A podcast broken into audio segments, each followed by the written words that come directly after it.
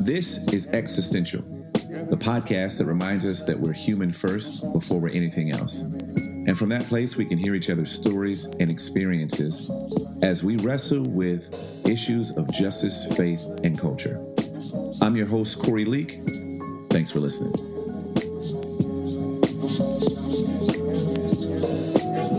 What's up, folks? This is Corey, and I'm here with Ally Henny, who is an incredible writer, um, a mom and a wife, uh, incredible person, and she has been speaking out on issues of race and culture and religion and justice for a very long time. And I've just been really intrigued by the things I've seen from her. And I just feel really blessed that she was willing to come on the podcast. So, Allie, thanks for being on. Thank you for having me. It's an honor to be here. Yeah, like I, I'm, I'm stoked to talk to you. I love what I've been seeing from you. You have uh, podcast called Combing the Roots. Now, can you talk about like where that comes from? Like, what is the what's the ethos of that name and the podcast, and like how you you know how you use that to uh, engage people in conversation?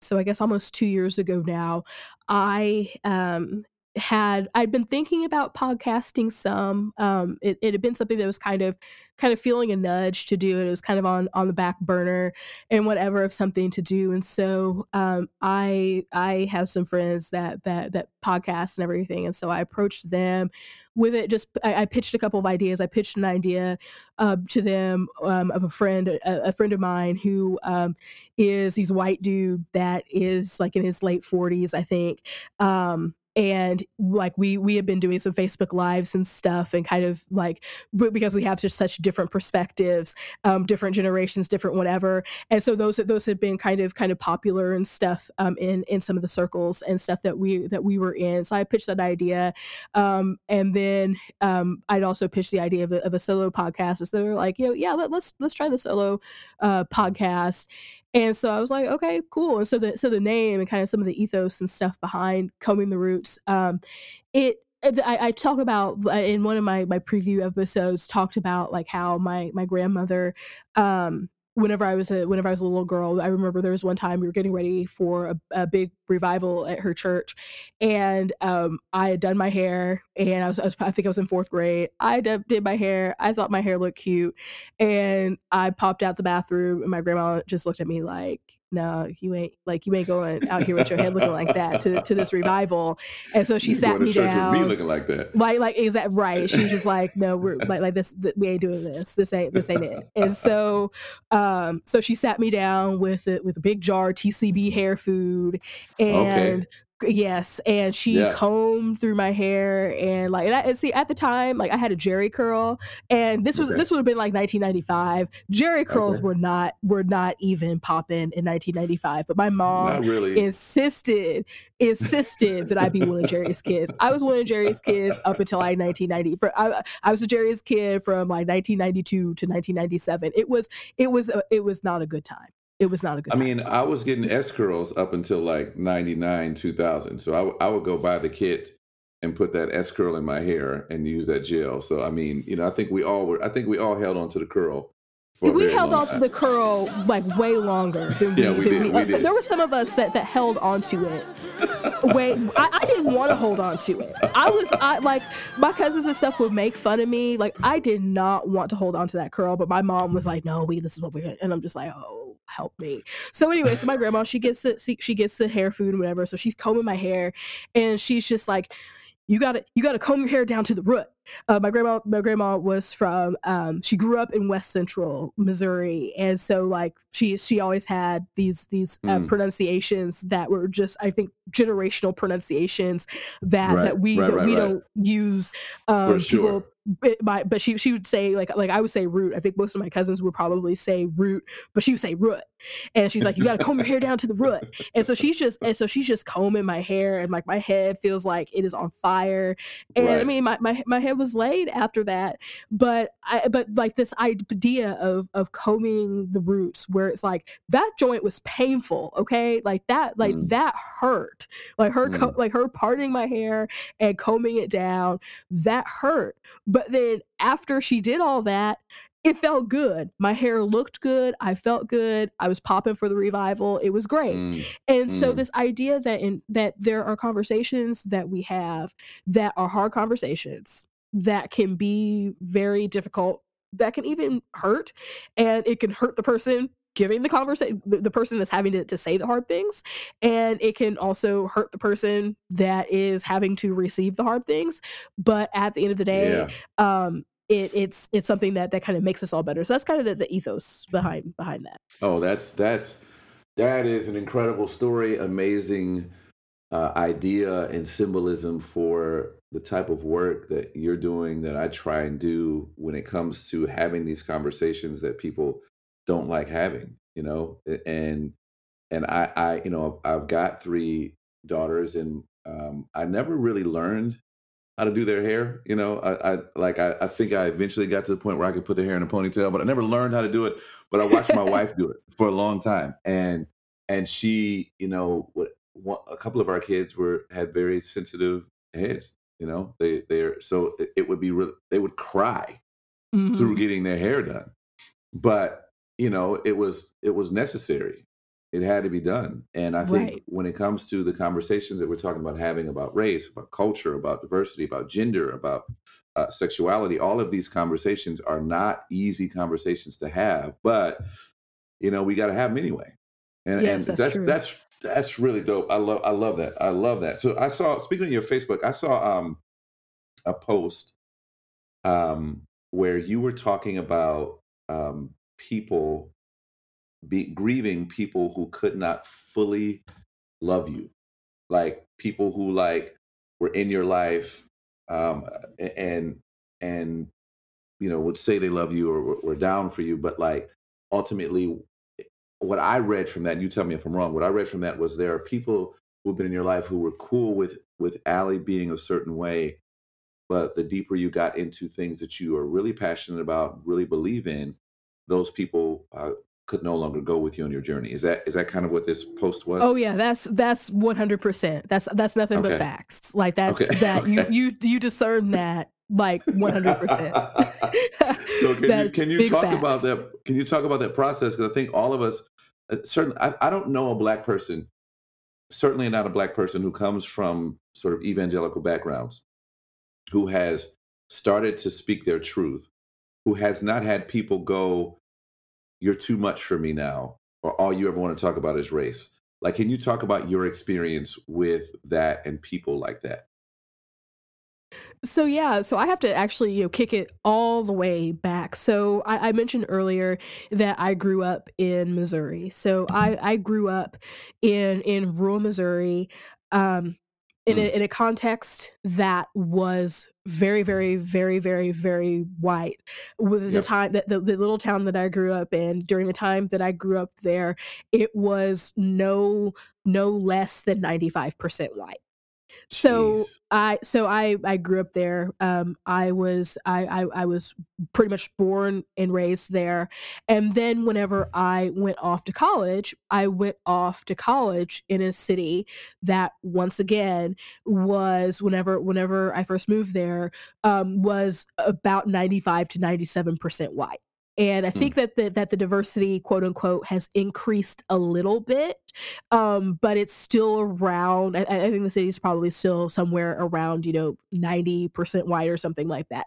So, oh, so my my life has been spent in white contexts hmm but then hmm that's coupled with my my family my family's black now Right. um i have white relatives on my side of the family um there's there's actually there's a lot of us in my in my family who who are married interracially my my husband is is white um we my i have a cousin um who who married a lady who's white um my my cousins several of them have have partners and stuff that are white and have children Okay. um, that are that are biracial and Okay. everything.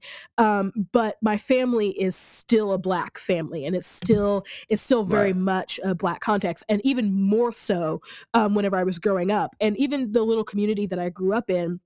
there was a black community there and so um, because of seg- because of the legacy of segregation and all of that um, we had our own church or churches i think Mm. that, that there ended up Mhm. being multiple churches by by the time um, i graduated high school but we but we had our own churches we had our own park we had um, our own our own like little neighborhoods in in this town and so um, i i my grandma uh, helped raise me my mom was a was a single parent and uh, for most of the time that I was that I was growing up. And uh, my grandma, I grew up in an extended family. My grandma, my aunties, um, older cousins and stuff helped raise me. And so I grew up in this con- in, in this world where um, where my grandma lived. Uh, her her neighborhood was all of our, all the neighbors were black. There might have been a white lady that lived over there for like a hot Mm. minute whenever I was growing up, but everybody everybody was black. Whenever we went to church, everybody was black. Everything was black. So then it was like and i've talked to some some of my friends and some of my cousins who who then we, I, i've had this conversation with several of my several of my friends and cousins people that i grew up with that it's like we grew up in the in this context right and then you go to school and everybody's white like Yeah. every every Yeah. single every single person is white and in fact i did not have a black teacher that um until until i was in college and i've actually i'm, I'm uh, almost done with a master's degree and i've never had a black woman as a teacher. Um my mom is a teacher and i've had and, and i've not ever had her like for official school stuff. Like i've had her for like sunday school. She is a speech pathologist so she was at my school growing up but i didn't my mom was a speech pathologist and so i didn't need Wow. speech because i didn't Can have s- speech pathology can we but stop there for just a Yeah. second? Because what you just said is so important for people to hear and I don't want to move too fast past it because I've actually never had a black teacher in school in my life. wow And and so what you just said is so profound. And, and when you said you've still never had a black woman as a teacher, like it's you know that's an amazing thing to me. And, and I think that's like part of the part of combing the roots is is talking about like how that's that experience for white folks. White folks don't have experiences where you would where they could say in America, I've never had a white teacher. Right. I've never had anybody that that looked like me. Like Right. that's that's really really super deep. And so whenever you think about being in a context where you're not represented, where people where all the people in authority don't look like you, yes. where where you're not just a minority but you're what i call like a super minority where it's like there are few people that look like you. So I, I did the math one time and basically like it's being outnumbered 50 to 1 like so so for every one black person in my context there are 50 white people and Dang. so and so the the town that I grew up in um, was hovered somewhere around around ten thousand um, people, and so um, like that's that's a thing. And so then to so then to have that and then to come into a a college context again where everybody is or everyone around you is white and campus was a little bit more diverse because there were they, there's a lot of international students and stuff who would come um ton, tons of international students and Okay. then um, a lot of a lot of people from um, some of the cities from from Kansas City and St. Louis and and and different places that were that were a bit more diverse would be there. So campus was a little bit more diverse, um, and and the teachers there, depending on your department, I was a psychology major and a religious studies minor, but I was really a religious studies major, but I didn't I never declared it, but I took all the classes. Mm. Um, but but like most of my most of my teachers um, were white. I, I could probably count on one hand um, all of the teachers who were non-white, um, all the professors and stuff that that uh, through 125, 30 something credit hours of college, I can count on one hand the numbers of teachers that I had um, that were the number of professors that I had that were non-white. So I say all that to, to make this to make this point because I'm answering your question. But I was somebody that that in in being is kind of in this weird space and tension of being fully aware of my blackness and having a black Yeah. racial identity which oh, which sometimes people that come up in those types of contexts um, i think especially people I, I grew up somewhat middle class and so Mhm. Mhm. um, sometimes people that that uh, grow up middle class or upper middle class that come up in white contexts they they don't have a black identity like they don't have a Yeah. black racial identity and what i mean by that is like they know that they're black they know that black people exist like that's not, not a thing but but they're but they don't necessarily identify with black people or necessarily identify with black culture um because and there's a lot of reasons why we could what that we could go into as to as to why that is um but i had a black identity and was in touch with my culture and, but then I realized that my identity and culture that I had at home and among my family was different than what I could Mm. be whenever Mm. I was with the white folks. And this was something I, I mentioned I was married interracially. This is something Mm. that that be, that that became really apparent to me after I got married. Um, I, I always tell this story about how I, there's a point very, very, very, very, very, very early, probably within the first six months of our marriage, I realized like, man, I feel like I, like I could not relax around this dude. Like, what is it? And so I realized Wow. that like I like I couldn't fully ex- like I could not verbally fully express myself because of of like the the slang, the vernacular, the stuff that that that I would that I would use to to communicate Right. things. I could I was having to constantly like try to translate it into white terms and try to in the best I Oh, can wow. translate Wow. it so then so then you're in like this this context of like you know kind of the most intimate relationship that, that you can have is, is with a spouse and it's like i can't Right. like i feel like i can't communicate with you and it wasn't it wasn't anything that he was doing it was no kind of pressure that he put on me but it was just it was just something in my brain was automatically like oh he's white and so like i have to like talk a certain way around Yeah. him so finally i was just like i was like look you are gonna have to learn you're like i'm gonna say things and you're gonna have to learn what they mean and so Right. like you're gonna like you're gonna so so like I like I'm gonna try to explain. And so and so it's just and he's just like, oh okay, not really like not really understanding, but just like um okay. So then it's just like you know so I'm just like I I like I ha- like I have to talk the way that I talk at home, and so he's just like. Oh, ok- okay like Uh, all right. All right. and not, not realizing what that what that fully meant um Yeah. but then i realized like okay like i like there's a whole different way that i carry myself there's a whole different way that i communicate whenever i'm talking to black people and talking to a black audience versus um that that code switching that you that you do versus versus with white people and so Yeah. this idea of so so I realized because because it was something because like I said I, I I hammer the point of being in such a white context that it's something that for me it was automatic and ingrained and I didn't even I didn't even realize it like I Mhm. didn't it wasn't something it wasn't something that any that somebody ever said like this is what you have to do it was something that I Mhm. just knew. it was something like Yeah. I can't I can't ever pinpoint the the day or the time. I mean, you know, maybe I would see my mom see it whenever my mom would talk and would talk to I, I have no I have no idea really how to pinpoint it, but it was something that I knew about.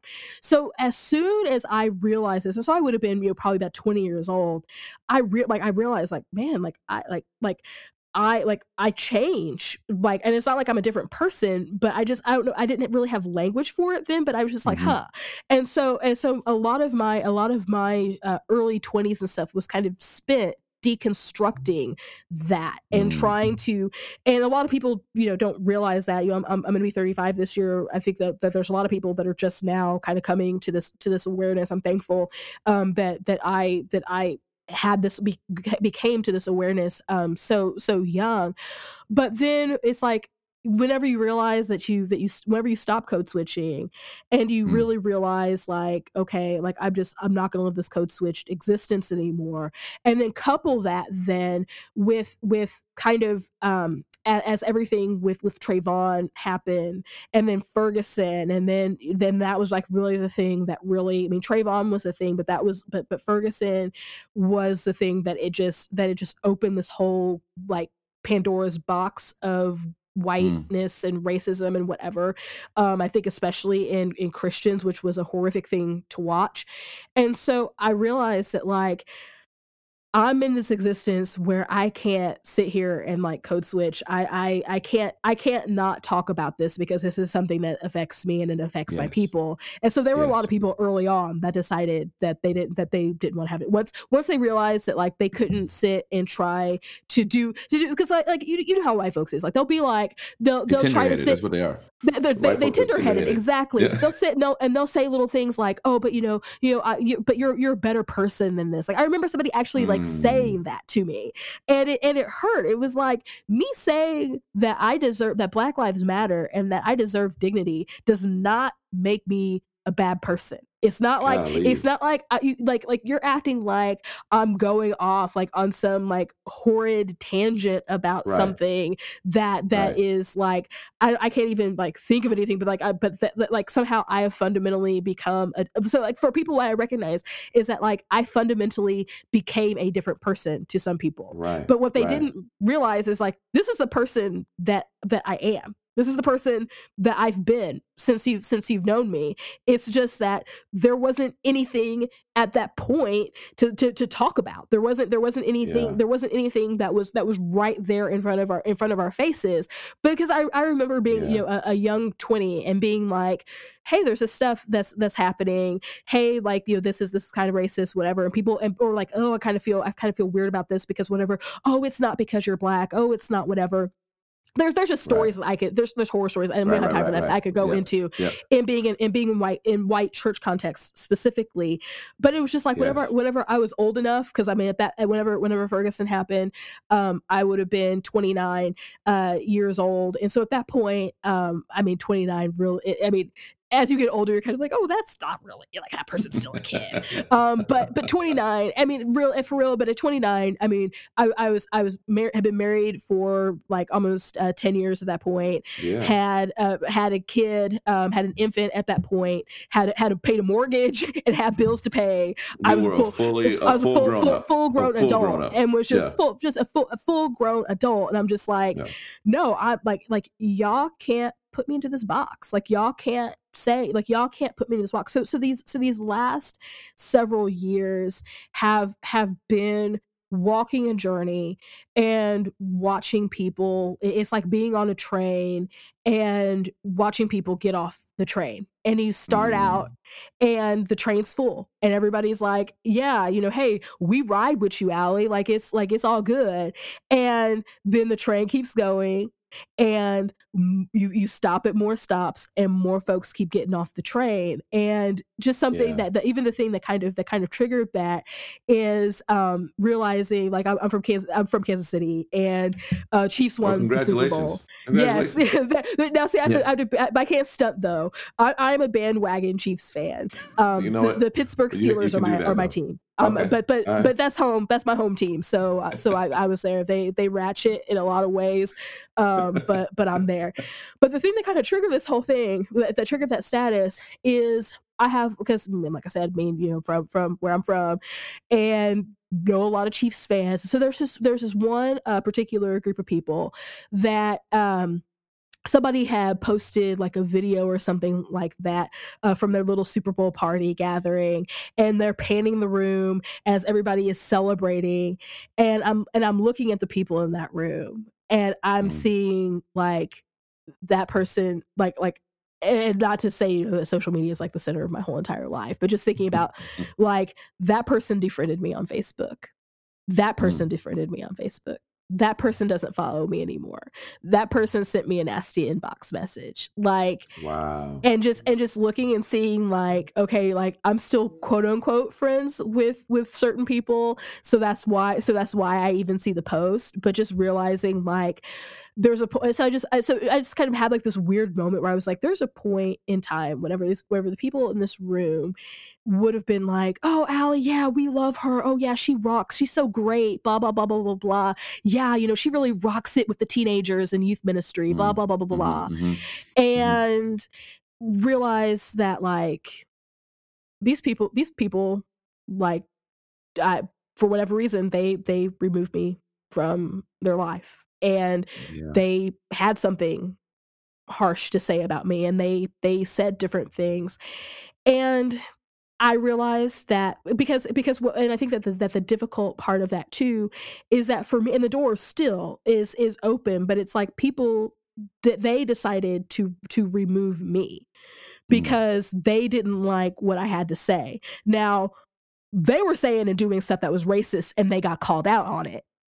Mm. And didn't mm. and didn't like it but but the paradox is like i was willing to i was willing to love them even whenever they said things that were hurtful and yeah. and did things that were hurtful to me I was willing to still love them and value our friendship and say, okay, there's this there's this one area that that is an issue, but I still but but like I still love you, but you're going to you're going to cancel me and dis and discontinue yeah. me and say and say like I like I just I can't support you anymore. I can't I can't whatever. If, if mm-hmm. this is if this is how you're to be, I can't whatever.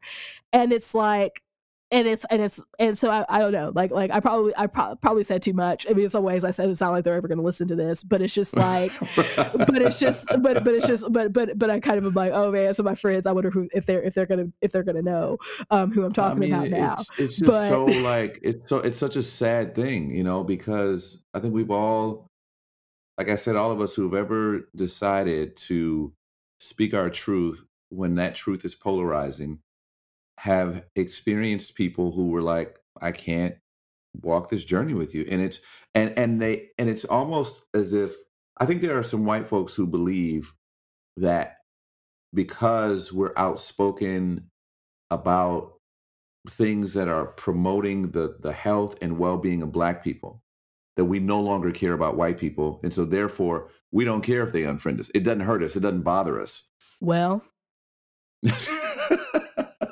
That's the word. Speak a word, brother. Speak a word. but it's just so like it's it's so dehumanizing to like to think that because I now am more outspoken about Black Lives Mattering, that all of a sudden we can't be in relationship because you think I'm now just some angry person who just, you know, wants to yell and shout about things. And everything I say is shouting, everything I say is angry, as if being angry, A, is a criminal offense when you're facing oppression, and B, as if everything I say is angry when it's not.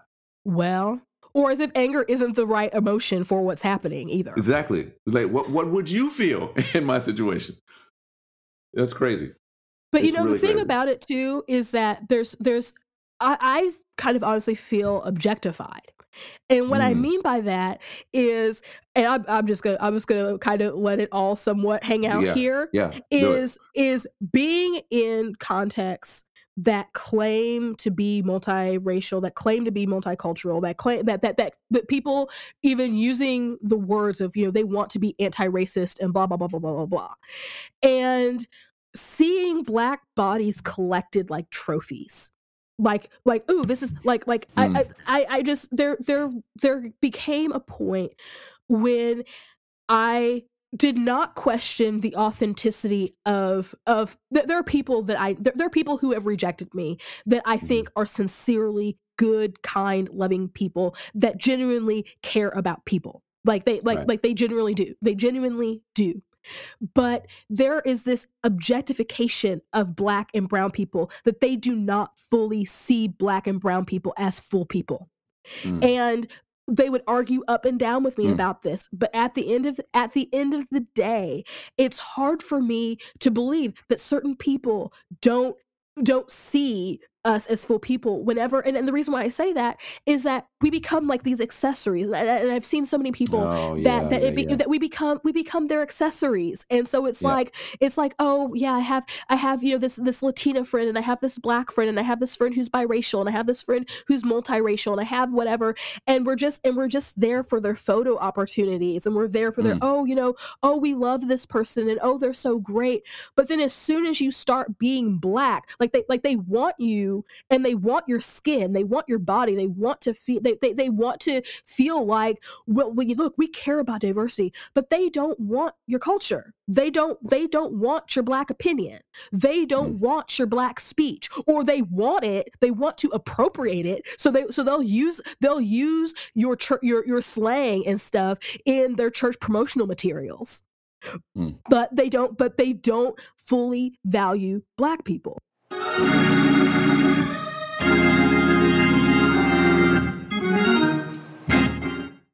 But it's but it's so true, and I and I see this in and and I'm not just trying to pick on, like, one specific group of people, even though Right. there's there's names that I could call out, Yeah. um, but it is but I see where Black culture by the white evangelical hipster palette wood having Mm. graphic design, skinny Mm. jean, plaid plaid shirt tied around their waist wearing group of Christians is we want Black culture to make us look cool and hip and relevant.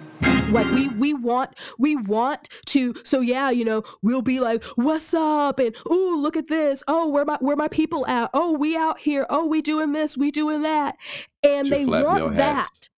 They they they want the flat bill hat turned to the side with the big Uh-huh. letters on it. The They they want to have they they they they want to have the the the rap music or the the the Mm. R&B music, R&B church music playing in the background. They even Mm. will want to sing some of the songs that we sing, but then whenever it comes to Black people actually showing up and being Black, then that becomes then that becomes too much. And it becomes, "Well well, can well, can you tone it down a little bit? Mm. Well well, but, you know, I because you're so outspoken about this, I really I I really can't put you in front of people because blah, blah, blah, blah, blah, blah." And that is so like, that's so dehumanizing. That is so objectifying. And so Mm. whenever I see people who have discarded me because of that, because because they because I made them, uh, I made them feel uncomfortable, or because they I said things that they did that they disagreed with, or I said it in ways that they disagreed with it, because they they uh, being traded for people who make them feel more comfortable in their whiteness. And it just it just is like this, it it it like I I I don't even know. Like I I I want to be kind. I want to be fair, and I hope that nobody thinks that that somehow you know I'm trying to trying to come after people and be and be rude and disrespectful. But it just really comes down to it for me. It's like it's it's really it's it's really hard to it's been really hard to trust the authenticity of uh, uh, the authenticity of a lot of white Christians because I I see my culture in their spaces be com- commodified. I see the teacher, I, I see the the preacher with it with the skinny jeans and the Jordans and the flat bill hat Yeah. and and whatever, talking about bling and talking and, and quoting rap songs and everything like this. And, and oh, I'm oh I'm such a gangsta and blah blah blah blah blah blah. And like like like oh like like because because because you can you can you can uh you know rap the the the words to Dre Day you think that you're awesome or you can you can you can rap all of gin and juice and so you and so you think that you that you it and like that I, I've seen that level of commodification in my culture, but not that level of love for black people and love for their Yes. blackness. But it's like we want to police Yes. people's blackness. Now, to be fair, I've also seen people in some in some of those similar contexts say like we aren't okay with Confederate flags in in, in our, in our building. Please, if you're going to show Mm. up, don't don't do it. I've seen Yeah. people I've seen people take some of those stands, but I feel like that whenever I, I've seen I, I've seen pastors, I've seen I've seen leaders not fully um, aid and abet racism or not aid and abet the fullness of of racism. I, I say all that just to say that I that that you know I come to this point where I realized that there are people that it's not even I mean, I can't say that I that I haven't changed because I think that we all change. I think that if you don't change, you die. I think that if you Yeah, for that if you don't if you're not growing, if you're if you're not going through a process of growth and change, then then what are you doing? But I've been at this point where where I, I see fewer and fewer people being able to make the journey with me. And Mm. it is and I think that the part of it for me that is that that that is the hardest is that whenever people have communicated with me about not being able to make the journey with me, it is always it- it's almost categorically been there's something wrong with you. Mm. Not that maybe there's some things that I still need to work on. That's happened like rarely. Like usually it is Ally, there's something wrong with you. You're you're going off the deep end. You're this and that and the other. It's never, you know what, like I have some issues. I have some Yeah. things that maybe I need to work on. Maybe Yeah. maybe uh, maybe I am racist and I'm not ready to deal with the level of racism that I have. Yeah. It's no there's something wrong with you. You you are saying things that are that are biting and accusing of white people and you're the problem um, because i'm not i'm not racist. I couldn't possibly be racist so it's you that's the problem. you, you're right. dividing people. You should be uniting people instead of dividing people and your words are divisive and they're biting and they're cutting and your rhetoric is, is a problem blah blah blah blah blah. That's the stuff that that's the type of stuff that people go Yeah. off on. They never want to look at themselves and say you know what? Maybe I am the problem. Maybe Yeah. the words that you're saying are hitting me and maybe it's not that there's an issue with them but maybe it's maybe your words are burning me and maybe it's burning away some of the dross in me maybe Wow. it's burning maybe it's burning away some of the chaff that's in me Mm, um, Yeah. maybe it's for for for, for the non-churchy folk out there because I'm, I'm referencing scripture here, but maybe it's burning out some of the impurity that's it that's Mhm. in me. And Mhm. so maybe it's just like whenever you have a cut and you you uh, bump up with that neosporin or you bump up with that peroxide and alcohol, which you're not supposed to do anymore. FYI, don't do that. It can break your skin and like whatever. You're not supposed to do that. Public but, but if you're still doing that, it's not that like oh man maybe maybe that junk like if this hurts but it's cleaning it out like Mm, it's just like oh no this is this hurts so this is a problem so like you know it's like Yeah. i feel like i'm, I'm like like i'm coming up here with with the neosporin and stitches and like saying like you know Mhm. hey you have this wound here I, like like like th- th- this is gonna hurt. I'm not saying that it's not gonna Right, hurt. I'm right, not right, saying that it's not that it's not gonna bother you.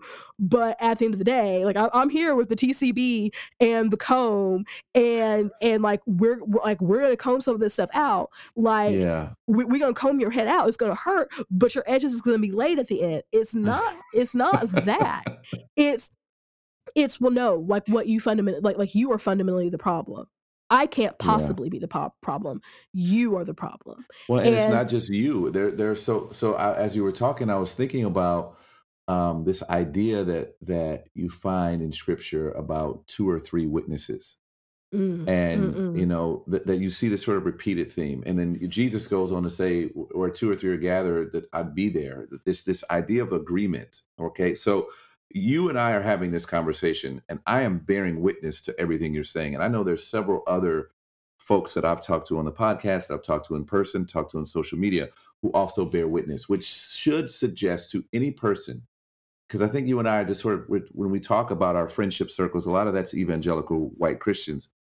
It should be an indication to any Christian that there is something to what's being said when there are two or three witnesses all saying the same thing, all in agreement. So it's not like it's just Ally or it's just Corey or it's just Andre Henry or it's just any anyone else that's been outspoken about things. It's it's several witnesses, and you would think that people would go, um, there's something to this that I need to listen to. But for whatever reason, I don't know if it, I don't know if it, it's the pain, if it's discomfort, maybe it's this idea of racism that people like. It's such a stinging term that people want to r- run away from it, you know. And I, I get that, but it's it is fascinating to me that that so f- it seems like so few people will just pause and be like, I've heard this a couple of different times from a couple of different people. Maybe I should listen to it. So I have a theory about this. All right. And it's a theory that I think is going to make some folks mad, but I'm just going to say it. It's probably some home cooking, but I'm just going to go I'm just to go ahead Go and say it. Go ahead. So, I think that that whenever we can, we could talk about outside the church, but uh, but since we talk about the church, we just going to talk about the church. Let's just talk about it. I I think I think that we we're going to talk about the churches. I feel like that the church we have to get our stuff in order. For we sure. have to get our house in order before we can even say anything to anybody who's outside the church. Like Absolutely. we have to get our stuff together because the church, especially the white church, has lost a whole lot of credibility on a whole lot of things. But that but I digress. So so th- that that wasn't the point that I was trying to make, but that point was still preach. So what I think is that whenever we're talking specifically some of these some of these white um, evangelical spaces, and I have to I have to come in and say that that I am not an evangelical. Um, I, I guess I'm, I'm really not now. I Right, that right. I have never really. Um, I, I I am a member of the of the Episcopal Church, so the Episcopal Okay. Church is not evangelical. Um, um, but Okay. I, but I, Pentecostals, I grew up Pentecostal. People argue about whether Pentecostals um, are evangelical. We kind of are, but we're kind of not. Um, it's, I think, anymore are. I think that the, in the last, uh, you know, 20, 30 Mm. years, the, the, the, the, um, evangelical political agenda has also pulled in Pentecostals. Technically, um, Mhm. Pentecostals have been represented in evangelicalism. Um, the Assemblies of God was part of the national, I think, was a founding member of the NEA, and if they weren't, they were in there like in the second round of folks that was added to it. But anyway, um, I think that in these spaces, I've, I- I've been evangelical adjacent for the last like That's a good way- 10 or that's a good way to 15 years, however long it's been. Um, um, I, I've been I've been adjacent, but I grew up in the black church. I've been, but I've been adja- adjacent to to whiteness and these and these white Christians. And the thing that I think, the reason why I think some of these folks reject the two or three witnesses is because it's black folks, it's brown folks in there that are undoing the work that people like us have been doing. So it's mm-hmm. really easy because here's something about whiteness is I, I see white folks do this all the time. White women are particularly egregious in this area. If there's something that's even remotely racial racially questionable, they will ask a, a person of color, "Is this offensive? Is this is this is this offensive? Like, you know, I don't really mean it that way. So, you know, like I'm just I'm just really trying to figure this out. Could you could you help me?" And they'll ask if it's offensive. And if they're told, "Oh yeah, you know, honey, ooh, girl, don't do that." They will go to the next black or brown person and Mm. ask. And Mm. they will and they will keep going down the line. Until they reach somebody who can okay who will okay and who will sign off on their racism and say oh no i you i know that you didn't mean to be racist i know that that's whatever so there is a, and, and so and, and so it's not i don't want to blame black people for our own oppression i don't want to do that but Mhm. there is a felt pressure in Yeah. these circles you Yeah. lose you lose influence you lose credibility you you lose position you lose power you lose you lose people coming and patting you on the head like oh oh you're great. Oh girl you rock it. You you Mhm. rock that. Oh you're a rock star. you you you lose that credibility with people. That's i'm just saying that's how they talk and i'm not trying like i'm really not trying to be facetious. Well maybe i am being a little bit facetious but but i mean i'm just i'm just really like using the, the vernacular of the people For sure. that's that's that's sure. that's that's how, that that is how Hey, they I'm, talk I'm bearing witness to it. I've that's that's it. how they, they that's how they Yeah. talk about it and it's Yeah. just and it's just like oh you, you- you're a superhero man like oh you're just so you're just so great and the and, and so you you lose that you lose you mm. lose the the the the the, the, the culture of exhortation you lose the culture of of encouragement whenever you whenever you you get go off the script For and sure. so that because white because white fragility and, and this is something that i that i mm-hmm. learned uh, that i recognized in myself is because whenever you are in a white context you learn pretty quickly about white fragility even if you don't have the language for it of, Yeah. of what white fragility is you learn pretty quickly that white people get really really super defensive if there's even a shadow of a doubt that they could if, if you even cast any type of shadow on their racial innocence and Mm. so they will they they they get they get so upset and like they they freak out and i really think that it's like it's like a psychological freak out it's like oh my goodness they, they their, their their adrenaline kicks in their fight or flight kicks in they get super defensive and it's and this this they, they- some people even like will have meltdowns over this. If Mhm. you if you say like oh that was racist or that's a problem and they want to try to prove to you that they're not racist because the worst thing in the world that you can call a white person is a racist. That's the Mhm. worst thing that you can do to a lot of them. And so especially in these contexts where they're where they're where they really are genuinely trying to be sensitive sensitive they really are genuinely trying to make some sort of progress but they don't want to but they but it's all kind of it all ends up being surface level. They don't want it to be that way but they don't want to deal with the racism that's in them they want to treat it like it's some sort of external issue Yeah. and so well we don't we don't want these issues to come into the church not realizing that it's in the church that if you have people if you if you have people and they are touched by the world in some way and they come into the church with their with their opinions with their with their with their training with their with the way that they've been socialized whatever you can't keep it out of the church you can No way. fake the funk and pretend like, oh, this is all good and whatever. But the only person, the only people that that helps is white people. Is it just helps white people not to feel racist? It mm. doesn't actually, it, it, doesn't actually bring healing. It doesn't heal any type of divisions. But but that's like a whole other tangent. But anyway, right. so a lot of these people a lot of this happens and it's people don't listen to people like us people don't listen to people like andre they don't they don't listen to people like will gaff uh, like Wil Gafney they don't listen to people like tori glass they don't they don't trust the black women they don't they don't trust black men and black women to tell them what's true Wow. because they have another black friend who will validate oh, their racial wow. alibi. So they they have other black people that that that, that collection that I talked okay. about yeah. of people. So they so that collection of people that they because we're always out we're not part of that collection. We're not mm. part and we're we're not we in that trophy case. We, we may be so we we, we maybe used to be, yes. Yeah. But but we're but we're not in we, we are we are no longer in the trophy case with some of those others. And so they will trust the person who is their friend. And I get it. It's their friend. They think, okay, well, this person, th- this person maybe is going to tell me the truth.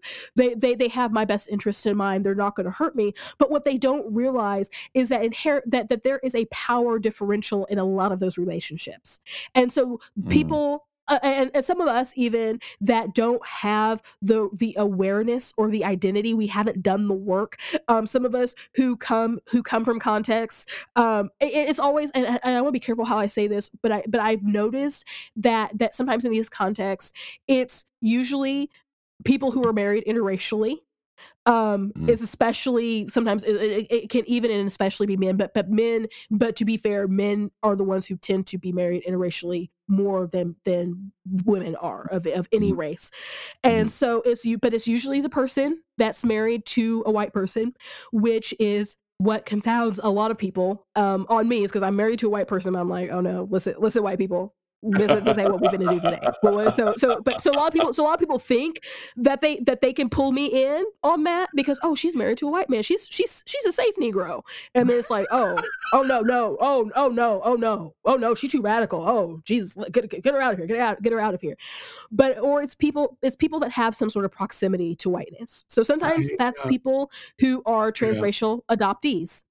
Sometimes it's people who are biracial. Biracial people get get tokenized and get it, there's pull on both on from from both sides from the black side and the white side on this but yeah, i feel like that, yeah, that biracial people experience a particularly insidious form of abuse in in some of these contexts because it's pitting themselves like like it's, it's like okay you're pitting me against my spouse whatever i don't care. Like like I love right. him. He's he like like like he's okay. I'll tell him he's racist too. Like I've done it before. Like wow. Ben, that's racist. Like like homie, wow. that was racist. Check yourself. Like the end. Wow. And it's and it's like oh yeah okay I can I can see where that was a problem. Where what I just said was a problem. My bad. And he fixes it and it's okay.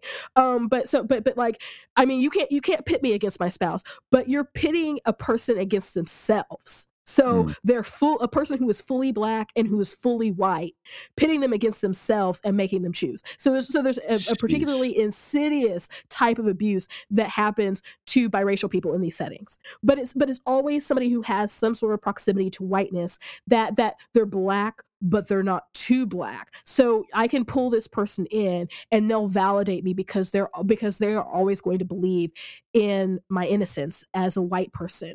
And so sometimes it be your own folks. And yeah, for sure, we for could sure. we could talk about all of the because I talk about the proximity to whiteness and all the whatever, and that's not to and, and I don't want to be like, well, you know, yes, black people are responsible for of oppressing black people, um, because there's a whole lot of the reasons why some of those things happen to um, all those situations I named. There's a reason, like there's a reason for some of that and why some of yeah. those dynamics exist, and that that could be unpacked. Yeah. But I think that at the that at the end of the day, what I will say is that the power dynamic in a lot of these spaces is is it's pitting black people against black people Sure. And so it was pitting black and brown people against one another. And it's almost like this weird kind of like Hunger Games kind of thing for like white validation, for white attention, for whatever. Because a lot of times, even in these spaces, like you, like your church is like that's a lot of churches are very locally and and self focused. And I, and in Yeah. some ways i think that, that that that's good. But for some people it's like this is all that exists. And this is like all there is to my christianity is this local Yes. church. And oh my gosh if i don't get the position if i don't have the the prestige and the notoriety and whatever then like in my social group then like i don't know what to do with myself. And so it's just like this weird uh, like that's horrible but it's just like this this this weird dynamic that happens. So that that's probably a super duper unpopular opinion but i think that sometimes that sometimes it be your own folks It's and an so it's incredible theory, and I, I don't I don't disagree with it. I've seen I've seen it happen, and and it's always been the case that Black folks have participated in our own oppression by you know our proximity to white supremacy and and the rewards that some of us will receive from it, like the pats on the back, the the promotions, the jobs, the the the salaries that come from being the token black person on a staff at a church or within an organization that you're rewarded for it for so long that you start to weigh the the the the I see my people struggling with uh but I got to feed my family you know so you kind of have that tension and, and I don't know about you but I've literally had people throughout my journey going Corey uh, you used the term earlier and I hate when people I hate when black folks use this term to describe other black folks radical. That, that, that you're radical well for saying things that are true about America's institutional racism that has absolutely crept its way into the church. I shouldn't even cre- I shouldn't even say crept its way into the church. mhm. Churches were founded on this because America it's was founded on this. church well It's been there. It's not like it's new. So when you start saying these things and, and black folks are calling you radical, it, that's always disturbed me more than any white person who thinks I'm radical because it's like, okay, I understand. Like whiteness makes you believe I'm radical. That's fine. But when I encounter black folks that are like literally calling, I, I've had someone literally call me the radical, and I'm like, I'm not sure what I said that was so radical. Was like the, right the it's it, the idea that like black folks shouldn't be shot by police. That's a radical idea. Okay, I, I, all right, okay, all right. That's right that's that's radical now. It's it's it is it's an amazing thing, and I, I don't think the theory is is off base at all. I, I think it's something that is really important for us to take note of. Let me ask you uh, a quick question before we wrap, because as we identify all these things that are issues that that prevent us from moving forward when it comes to uh, justice and the full liberation of people of color uh, in America, I get this question all the time. I don't necessarily love it, but I do speak to it. What is it that we would say we are asking for the white evangelical or white evangelical people in our lives to change? Like, what are we asking of them? What and I know I know in my context what I've said about that, what I'm asking you to do, and I've articulated it so that I don't have to say it again, so you don't have to keep asking me. But like, what is it that you would say if they said, "Well, Ally, what do you want us to do?" What is it that you would say?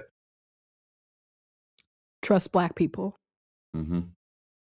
Yeah, like i think it's that i think it's that simple is yeah. trust us to be able to tell our own stories to be Mm, able to name the things that are happening to us and to be able to do so accurately.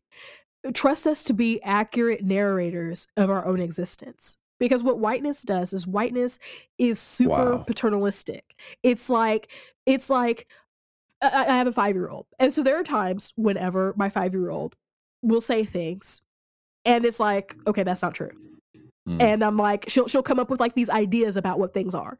And it's like okay but but actually no it wasn't like magic that this happened. Here let me let me explain how the world mm, works to you. Mm, and but but i try to do so in a way that honors her imagination and that honors mm, her experience and the things that she perceives with her eyes. So i try to do it in a way that isn't like oh i know everything and you don't but also mhm, like mhm. no like something just didn't like magically appear like there was like i put that there. Um so so so there's a little bit of a balance that that has to happen but there but there are times whenever i have to kind of help my 5 year old be able to understand the world around her.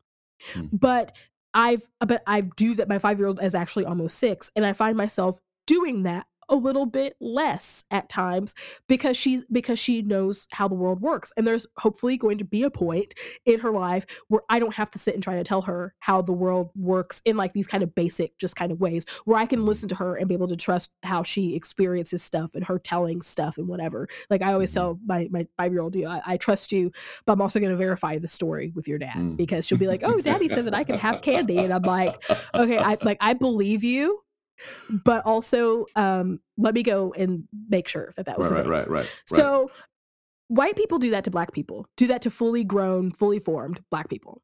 Mm. And it and so whenever we say that there's racism, it's like, oh, okay, but like I don't really think that it's racism.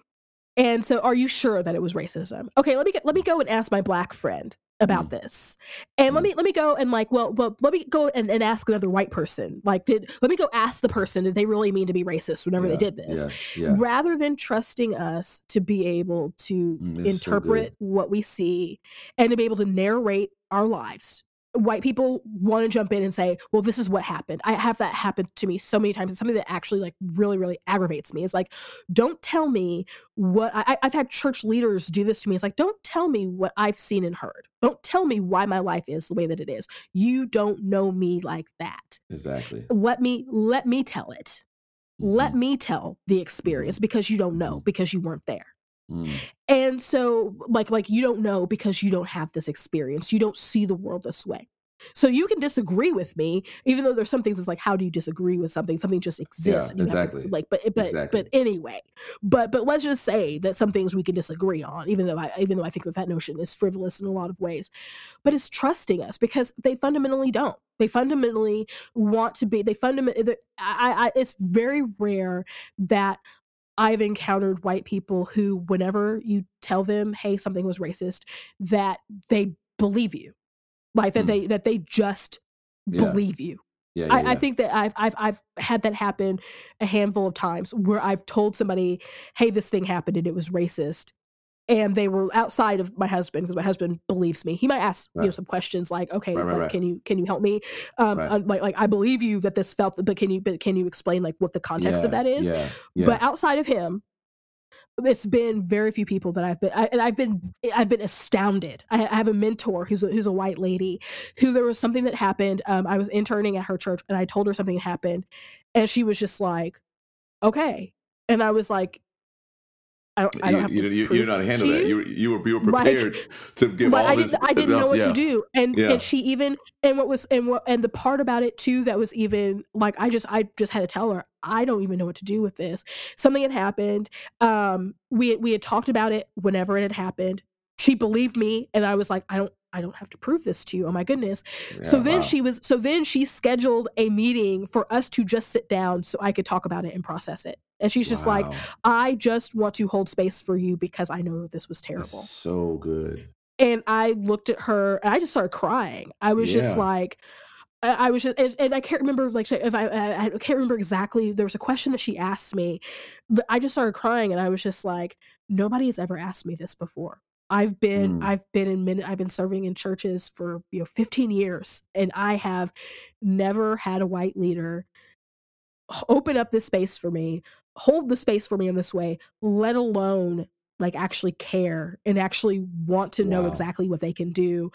This is this has never happened. I've never I've never not had to argue with people because usually it's at the end of the day they'll come to the conclusion, but usually it's I've got to like argue with you and I've got to pre- and I feel like I'm in court and I've got to present Yeah. evidence Yeah. and I've got and I've got to show beyond a reasonable doubt that what somebody said or somebody did or this event or this whatever was racist Right. to just be believed because you are a, a, you are a credible person like exactly. that like you're not a credible black person you're like you're a black person but you're Yeah. credible like you're like Yeah. not like you're a black person but but you're Right, credible right, i said right, this right. wrong like, Right. like you're a black person and you are also fully valid and fully credible as a person and i don't need to to like check up on you because i believe you because because i trust you and know you. And it's not like you know with my five year old that that likes candy and will just take candy and just start eating it. Like like i believe you that you're that, that this is like if you say this Because is you're this a, you're reality. a fully grown ass black woman who exactly. knows how to articulate their experience, and I, I love that the space was made. I love that you kept saying space. The space was made for you to process because when something happens in our lives, speaking of people of color, speaking of women, speaking of, of people from the LGBTQ community, and and Mhm. we want to come forward and say, I had this experience. oftentimes we don't say that because there's so many barriers, so many, it's so much red tape, so many applications you got to fill out to be able to say that something was racist. You got to fill out this application, you Oh got to do a gosh, cut, Lord. swab your mouth, give a sample of blood, and run your credit check, all this kind of stuff, just for you to say that thing you Provides said. footage. It's just what anybody see it bring 17 witnesses not, not eh, no less than 17 and it's just such a taxing ordeal that you just It walk is. away with the emotional baggage and the heaviness and then people look at you and go why are you so mad well Right. number one something happened that i deserve to be mad over and number two i was not given the space to process it so Ally that is Mhm. such you're I, I knew this was going to happen that you were going to have so many profound things to say that this podcast would be eight, 11 hours long which i'm fine with because this was so great so great thank you so much for taking the time to come on what is going on with you you. now i know you're i know you're in school at, at fuller theological seminary but what where can people um, keep up with you find out what's going on in your life like tell us how to stay in touch with you Yeah, so um my website, allyhenny.com, um, that has I feel like that that has a, a pretty good like way to kind of connect with some of the stuff that I'm doing. I, I'm due for an update to kind of get some different feeds um, and stuff on there. So that could be kind of like the one-stop shop. Um, then there's my blog, the armchaircommentary.com, that I know for sure that that is where like you can get connected to all of my social media. I can't remember if it's up on my personal website yet or not. Um, but then I'm also on Facebook. I have um, a daily post. It's just my name, Ally Henny. It's a it's a public page. Um, I, I have a have a, a decent amount of followers there, and I and I post daily, sometimes uh, multiple times a day. Um, then I'm on Twitter as the Armchair Com, and so I tweet. I just am kind of it's I don't know it's it's it's a lot of stuff there. Um, my my Twitter is is an amalgamation of stuff, and then uh, I'm also on Inst- Instagram as Ally Henny, and so you can um, see sometimes you get to get to see pictures of uh, some some of the stuff that I'm just kind of doing in, in my life. I, I post some I post screenshots and stuff of of things that I that I type up. People uh, make will make like graphics and memes and stuff of some of the things that I've that I've said. Um, but then you also kind of get a get a personal look at at, Yeah. at Ally's life a little bit. So, so my Instagram um, is a little is a little bit personal is a little bit more a little bit more personal a little bit more just kind of i don't know kind of like the lounge or whatever and Yeah. then um, I'm also on Patreon. Um, once again, just my just my name, and so um, I try to to post stuff uh, for for my for my supporters and stuff on Patreon. So if there's a way that you would want to be able to um, support my work uh, for as little as like two dollars a month, like you know you can you can help uh, support my work.